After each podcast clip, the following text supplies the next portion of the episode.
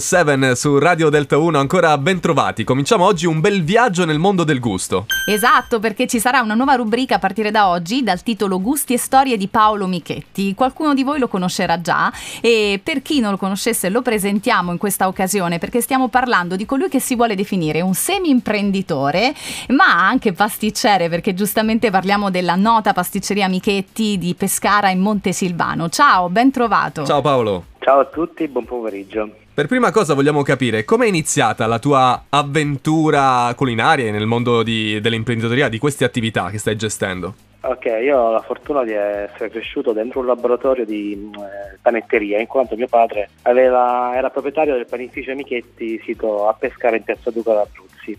Per me è fortuna perché vivere il laboratorio in quei tempi è stata veramente una cosa che magari anche, anche oggi non mi rendo conto di quanto sia importante eh, respirare l'aria di, di, una creazione, di un amore di per qualcosa che in questo momento svolgo.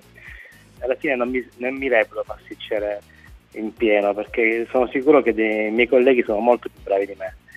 Ho la passione che mi, mi porto dietro, tutto qui e cerco di esprimerla. Bello sentire l'umiltà anche Esatto. da parte di Paolo perché poi parliamo di attività storiche, ci si vede da amichetti, un po' funziona così per chi è di Pescara, Montesilvano e non solo. Esatto, senti, ma allora io voglio sapere un po' com'è la tua giornata tipo, dalla sveglia fino a quando lasci il laboratorio, quindi lasci comunque la pasticceria.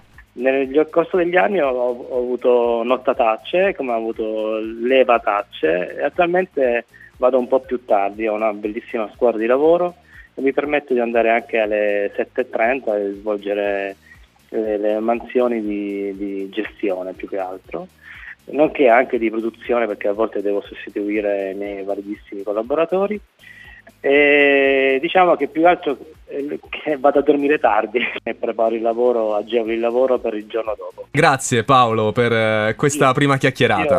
Io, io vi ringrazio, io ringrazio voi, sono una cosa sicuramente dedizione sì, sicuramente talento sì, ma la dedizione, cioè solo il talento non basta, bisogna applicarsi tutti i giorni.